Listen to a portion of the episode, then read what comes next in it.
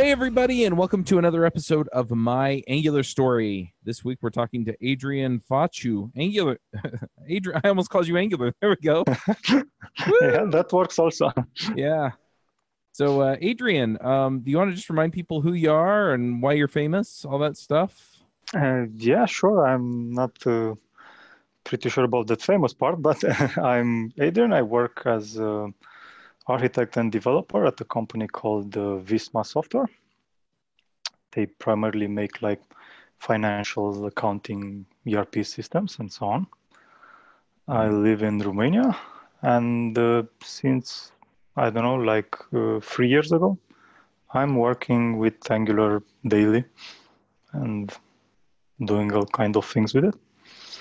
Nice. And I've previously been on uh, adventures in Angular when we talked about uh, a post that I've written on Medium called NGRX Tips and Tricks, and that was great.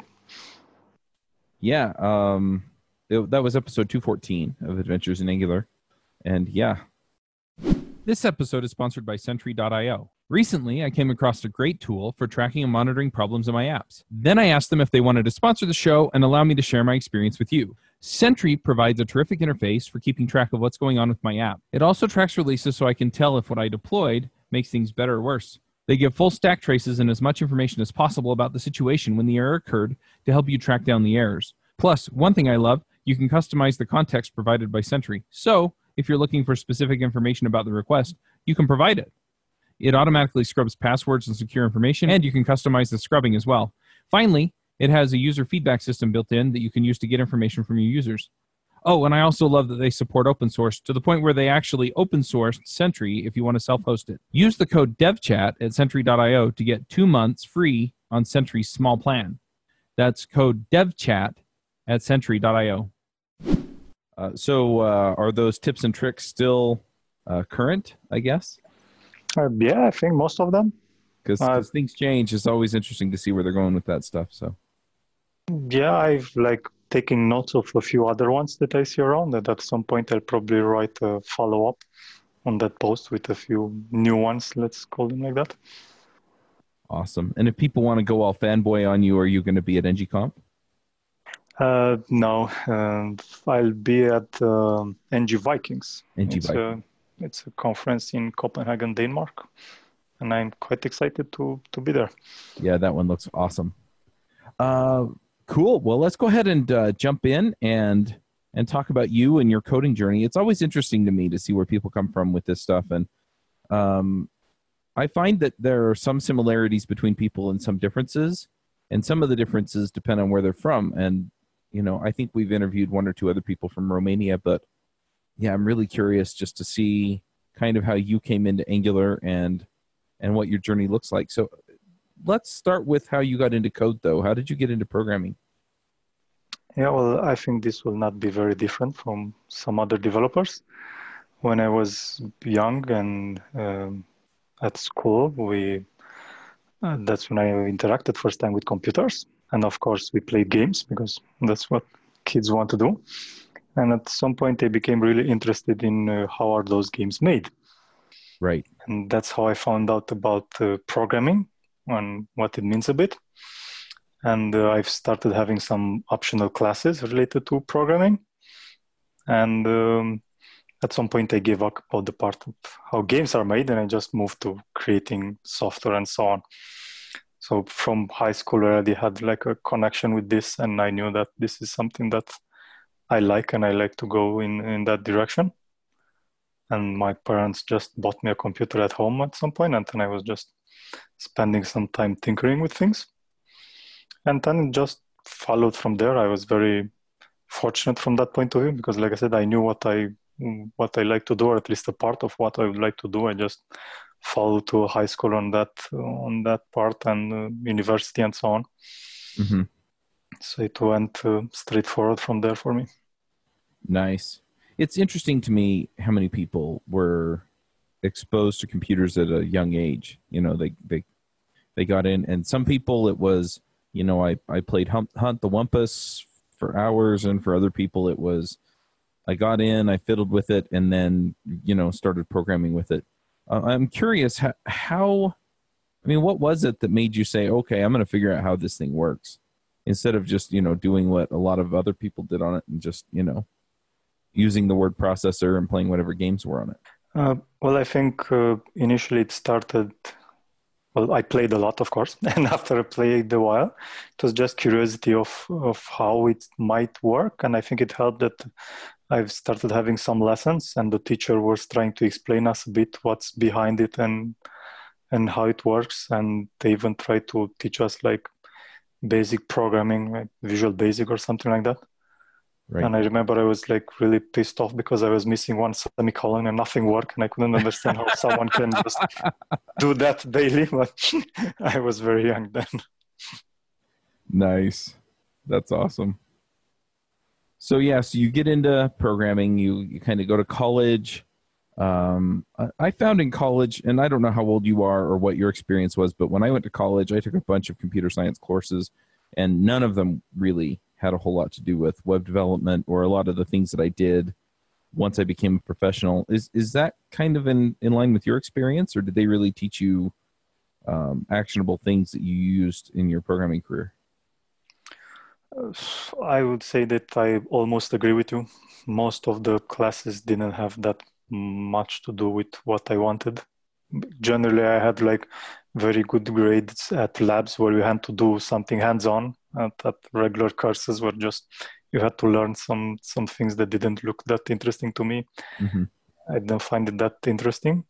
I did like uh, c++ programming and c which was okay because you learned something. Right. For example after university i uh, went to a company and worked as a c sharp developer and i never learned c sharp at university or anywhere else i just right. learned it a bit by myself so but it's I think say that because I have a brother in university who's going to the university right now, and he's learning C sharp. So, yeah, I think things change here also. So now they are doing more hands-on, hands-on things. But I remember, for example, some classes related to hardware, and they were teaching us like hardware from ten years ago. At that point, so it was yeah pretty useless. But I think it was important that I've learned exactly how to learn or how to train myself, how to look for things, what to look, and and so on. Yeah, that's what I because my brother he's asked me a few times. He's like, "So what is what's the most important thing that I'm learning at school?" And yeah, that's it. It's well, you you you learn sort of the basic concepts of how people think about these problems, so that you can go learn how to learn the things you actually need to know. Because yeah, most of the stuff they're covering is stuff that you're never going to use. Yeah, exactly. And you go to a job and it's not like, okay, I have no internet and no colleagues and no anything. You just right have to get some basic skills of problem solving and then you're good to go. Yep. So how did you wind up getting into JavaScript then and web development? Well, at the uh, company that I currently work for, I worked at my initial project, the one that I was hired for, like, I don't know, three years, mm-hmm. maybe a bit more and then uh, i got a bit bored. I need some challenges from time to time and new things to to learn and so on. So after writing only c sharp code for three plus years i told them that i need something else. Either they can assign me to a new project or give me something more interesting to do or i might uh, look for something else. Right. And there was a new product and project setting up. They didn't know exactly what's going to be used there like technology stack or anything. They just said, okay, now partially you're on this team, see what you can do there. And the team uh, grew at some point. We were several developers before we were actually starting the coding part, just meetings and deciding how and what is going to be implemented. Right. And we figured out that there's no one on the team that actually has any experience or real world experience with uh, web development like no one knew exactly what these single page applications are how to do them anything like that. And i just raised my, my hand and said okay i'll do it. Just let me take care of this. Mm-hmm. and then i really started looking into frameworks and javascript and, and everything else i had before like basic understanding and some basic knowledge playing with some javascript and html and so on at home but i didn't do like any production project with them right?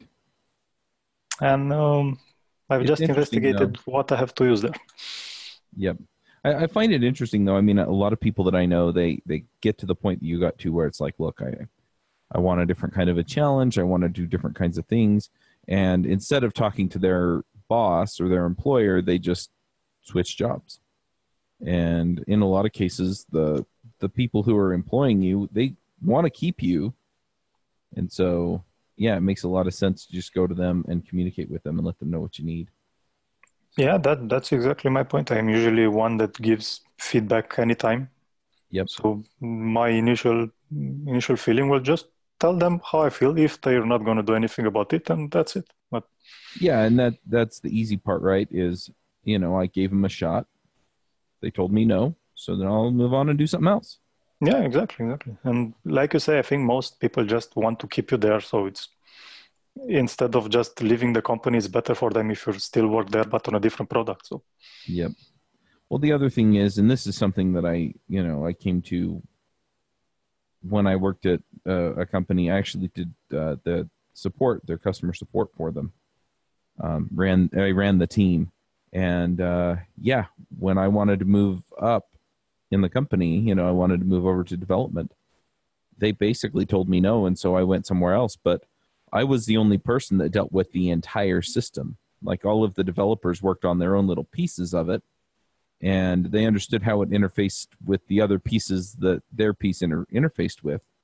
But I was the only person that actually had to deal with the whole thing. And so um, when I moved out of tech support into QA, um, and then when I finally left, a lot of people on the support team reached out to me later and said, and told me how much harder their job was once I was gone. Because while I was still at the company, even though I was in a different department, I was still available to help them out.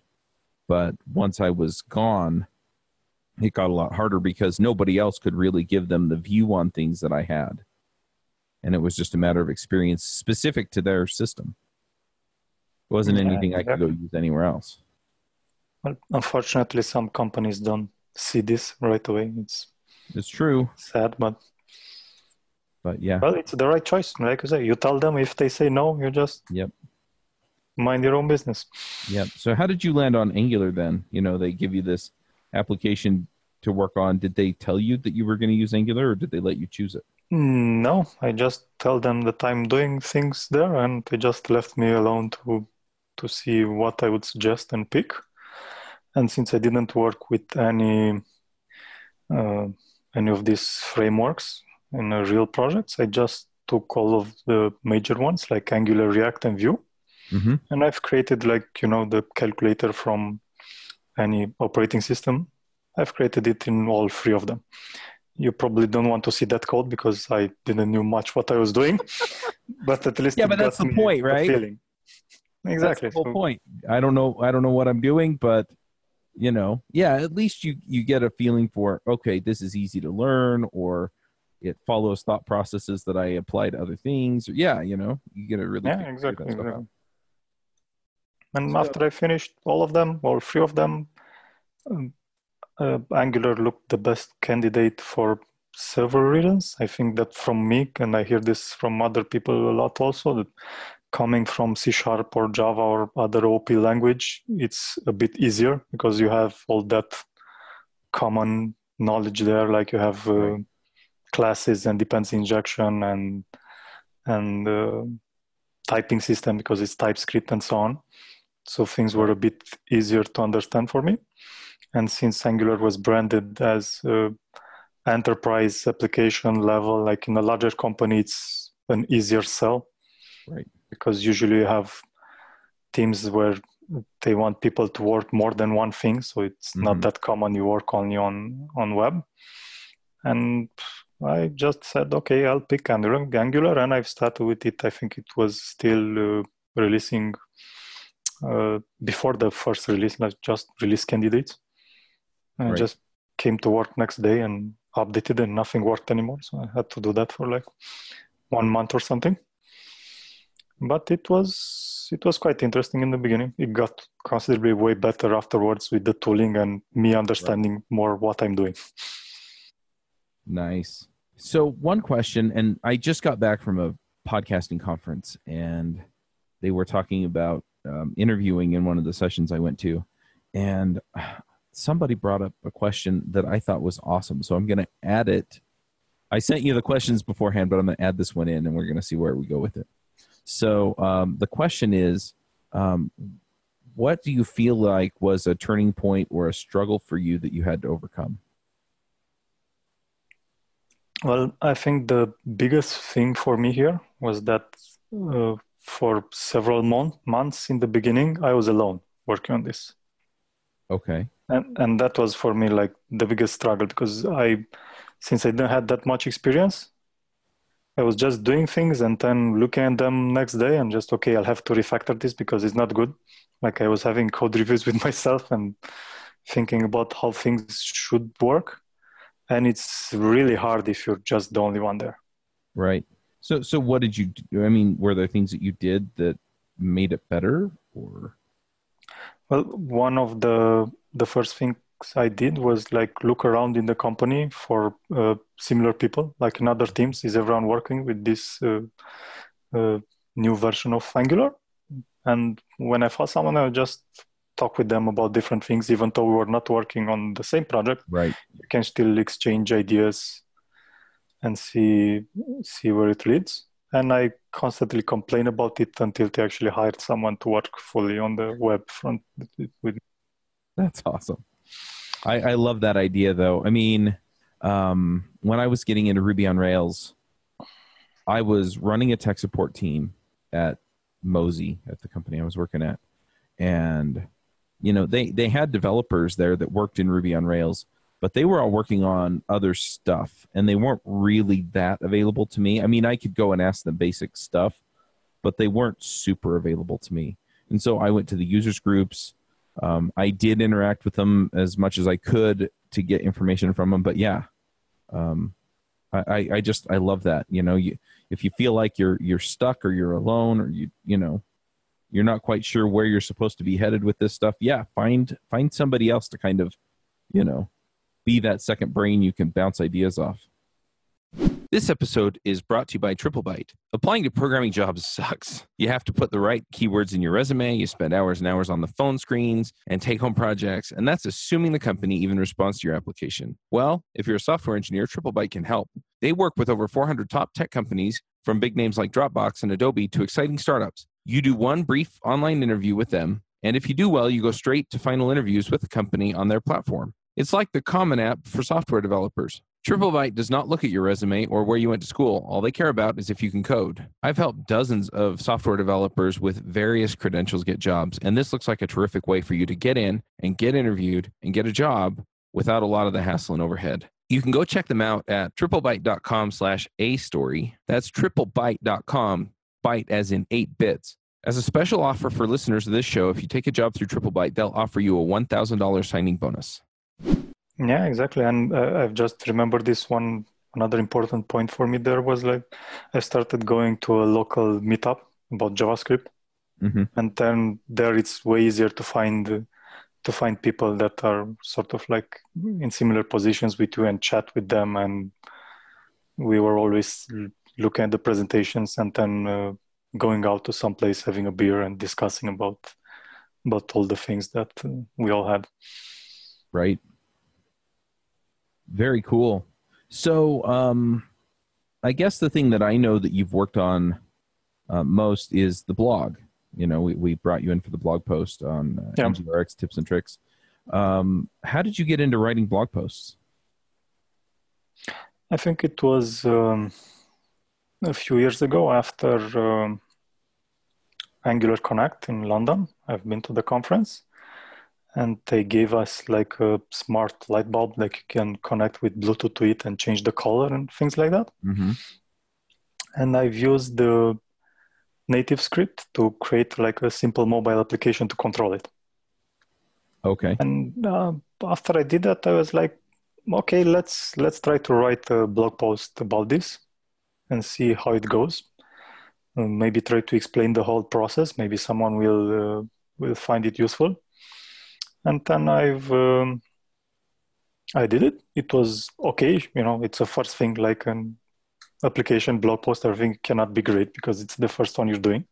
Right. But it was decent enough for me, and I really liked the experience. So then sometimes I I've uh, got this habit of of writing a blog post, but I don't do it that often. hmm Generally, I do it when I have something uh, like interesting to say, like how I did with NGRX, and after that, I've I've written a new one with uh, about uh, CDK and overlay and so on. So that's uh, that's the way, and I've I've realized that you know everyone says that you don't know something until you're able to explain it to some other people or to Right. talk with someone about it, and I realized it. It really helps me the whole process of of writing a blog post. It's also good for me, and if it helps someone else that's looking for that information, that's way better. Nice. Now you've been writing these on on Angular in depth, and we've had uh, Maxim on the show and talked to him a bit. Um, how did you wind up writing these posts over there as opposed to on your own blog or things like that? Did you know Maxim or? Uh, well, when I've started with Angular, there weren't that many resources around, and uh, like blog posts and video tutorials. And Angular in depth was one of the things that I was checking like almost daily to see whatever new content they have to just read everything because they had like really interesting, interesting things. And when I started with the blog post, I was just writing them on my profile on Medium, so nothing uh, major and I've actually written the one with NGRX and posted it on uh, on my my personal profile on Medium. Mhm. And then I thought, well, it's pretty close enough, or I had a good opinion about it. That's good enough to be in a on a publication like Angular in Depth. And I've just sent Max uh, a message on Twitter about it, and uh, he said it's okay. Uh, some other um, people there had a review of it, and I've made a few changes they're always awesome and really helpful with that and uh, then i'm i'm just following there because the whole experience it's it's way better for me and Yeah. they're like a really smart and nice group of people yep And I've been saying Maxim, but it is Max. So yeah I I should remember that because uh, part of my name is Max as well. So yeah that should be easy yeah, people call me Max all the time. It's kind of funny. Um, but uh, anyway, so let's. Uh, have you given any talks at conferences or worked on open source or any other contributions to the community that you'd like to talk about? so i've just look started looking into applying for talks at larger conferences Mhm. because i think i've got enough experience like from holding internal trainings at uh, my company and i'm also uh, holding talks at local meetup from time to time so i've had uh, uh, talk about that NGRX tips and tricks and several others. Right. so i'm i'm trying my luck now with uh, by applying at a few conferences. About open source i have just some uh, minor uh, commits and uh, contributions to to some projects. Nothing uh, major. I follow more projects like i closely follow ngrx to see what happens there. Um, but i don't always have uh, the time like to to follow up and and do some relevant changes for them Uh, But so it's like- on now. Uh, personally, I'm trying to write a few more uh, blog posts, and I'm always like uh, having several side projects started, like most developers. I just uh, gave up on the part like believing that I'm going to release them or buying a domain for them or anything like that. Mhm. Nowadays, I just look at uh, what I want to learn or what I would like to have some experience with, and I just start a side project to to play with it. Nice. For example, I don't know, uh, you are seeing everywhere uh, things about GraphQL, but I realized that in the future or near future, I will not have a chance to experience with it or to play with it at my job. So then I've just started a side project to see how it works, how it looks, and and so on. Nice. Is that something that we can go look at online? Is it a public repo somewhere? Or?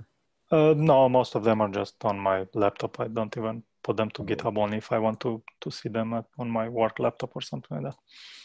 Nice.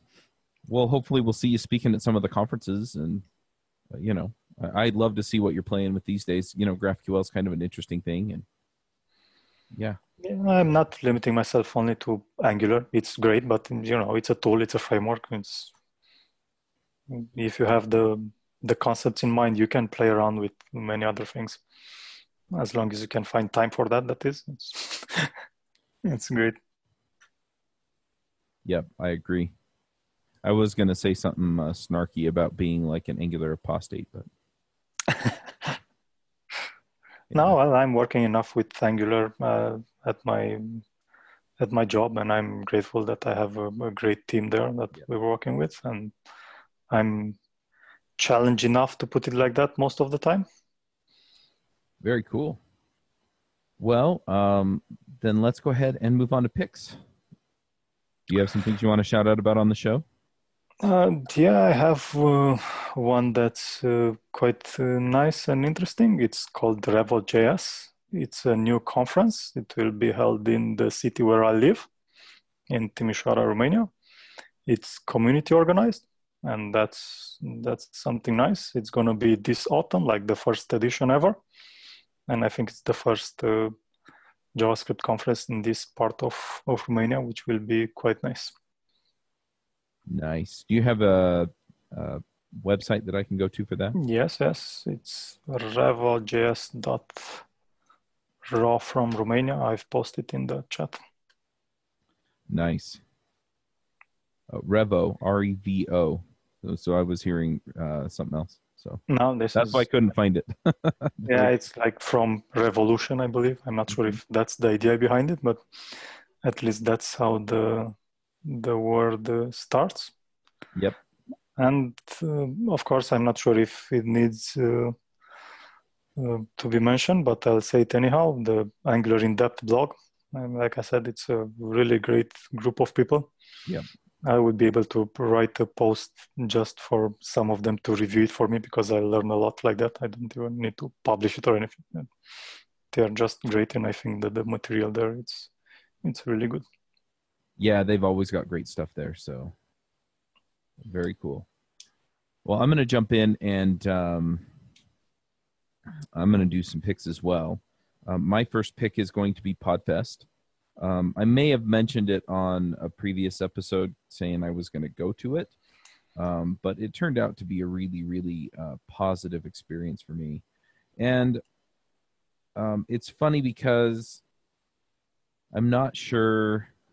I'm not sure exactly how it all kind of came about, but um, for the last year, and this is going to get a little bit personal, um, but uh, for the last year, I've just kind of been carrying around this weight, and I don't know exactly how to describe it, but uh, you know, basically, since my dad passed away last year, I just have had this this thing hang- hanging over me, and I I couldn't quite let it go, and I wasn't quite sure what it was, and um, I'm not sure exactly what it was, whether it was just kind of the community or the environment at Podfest, or if I was just finally over whatever it was and around a lot of people, and so I could realize that I was over it.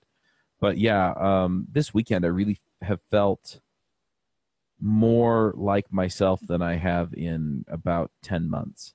And so, and, and it was super positive environment. And I think that was part of what either led me to realize that I was over it or to get me over it. And so I just, I, I really want to shout out about it. Um, I've gone to a number of other podcasting events, including Podcast Movement. And um, yeah, it's just, it, it, it was just different there. And uh, so, yeah, I want to shout out about that. Um, the thing that really made the conference was the community there, it was the people and uh, I can't always say that for the conferences that I go to, but for this one I really can. So, um, yeah, That's And, great. uh, yeah, I, I feel invigorated. I I have all these things, and I'm just like I'm gonna go conquer everything now. So, um, yeah, it's been really great.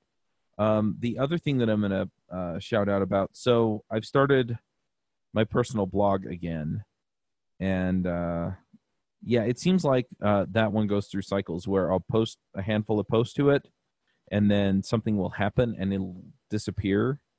You know, so the the WordPress setup I have will go down or something, and then um, anyway, so then I will uh, start it up again, and then yeah, same thing, right? So I have started it up again, charlesmaxwood.com.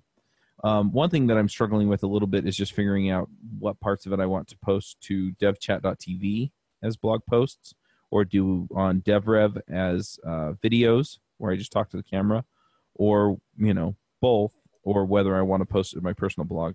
Um, some of it's easy, like if it's, you know, political or, you know, my religious thinking or things like that, I just put that on my personal blog because it isn't really relevant to devchat.tv. But a lot of the other stuff, um, you know, even some of the you know personal stuff that I'm going through, um, I find a lot of people in the programming community are interested in and kind of need to hear that they can overcome whatever it is.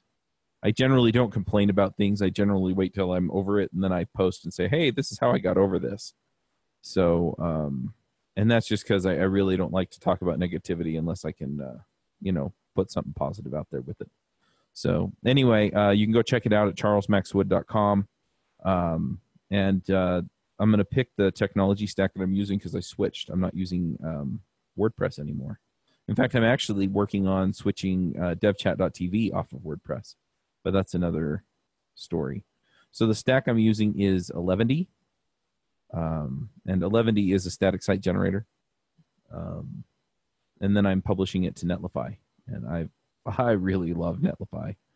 They are awesome, and I'm looking forward to playing with some of the features they have on there. So um, if you're looking for kind of a simple way to post or host um, web applications where you you essentially have static HTML, you need some basic like form processing and things like that, and uh, you know maybe some serverless functions to handle the the couple of things you do need to call back to the back end for. Um, Netlify is awesome, and then you can build your Angular app on top of it. So anyway, so that that's, those are my picks. That's great. I was looking actually at uh, possible options for like a personal blog or site in yep. case I'll be moving it from Medium. So I'll check it out. Yeah, it was nice too because uh, the other night I was on the airplane. I paid for the Wi-Fi. It was like twenty bucks for the flight, and um, so I was just working on it there. And yeah, I switched my domain over to it. That was super easy. Um, they tell you how to do that, and then they handle the HTTPS and everything else. So yeah, it's it's been awesome. Um, I've currently broken it. I mean, that's the drawback, right? Is that you you can break it with code, whereas with WordPress you generally don't. But um, yeah, I'm I'm really really loving it. So nice. Well, I'll be sure to follow you on the blog. Yep. See what you post there. Cool. Well, uh, I guess the last question is: If people want to find you online, where do they find you? I'm in most places like Adrian Fâciu. So I'm on Twitter, Stack Overflow, Medium, um, GitHub. I probably have the same uh, handle everywhere, but preferably you can just look for me on Twitter, Adrian Fâciu, and I'm there. And it's nice. also easy because I'm trying to have the same image all over the place. So if it's a guy that looks like me, then it's me. Very cool.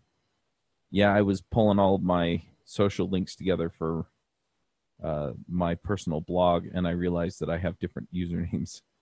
Like um, Twitter and GitHub are the same, and in a, in several other places it's the same, but a lot of the other places it's not. it's kind of frustrating because a lot of them won't let you change it. Like uh, um, YouTube won't let you change it. Yeah, exactly. When you create it, you won't think yeah. about this necessarily, and then, like yeah. you say, you'll end up with different.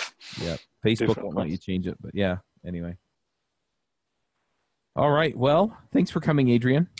Thanks. It was uh, really nice being here with you. Yeah, you too. Uh, we'll go ahead and wrap this one up, folks, and we will be back next week. Bandwidth for this segment is provided by CacheFly, the world's fastest CDN. Deliver your content fast with CacheFly. Visit C A C H E F L Y dot com to learn more.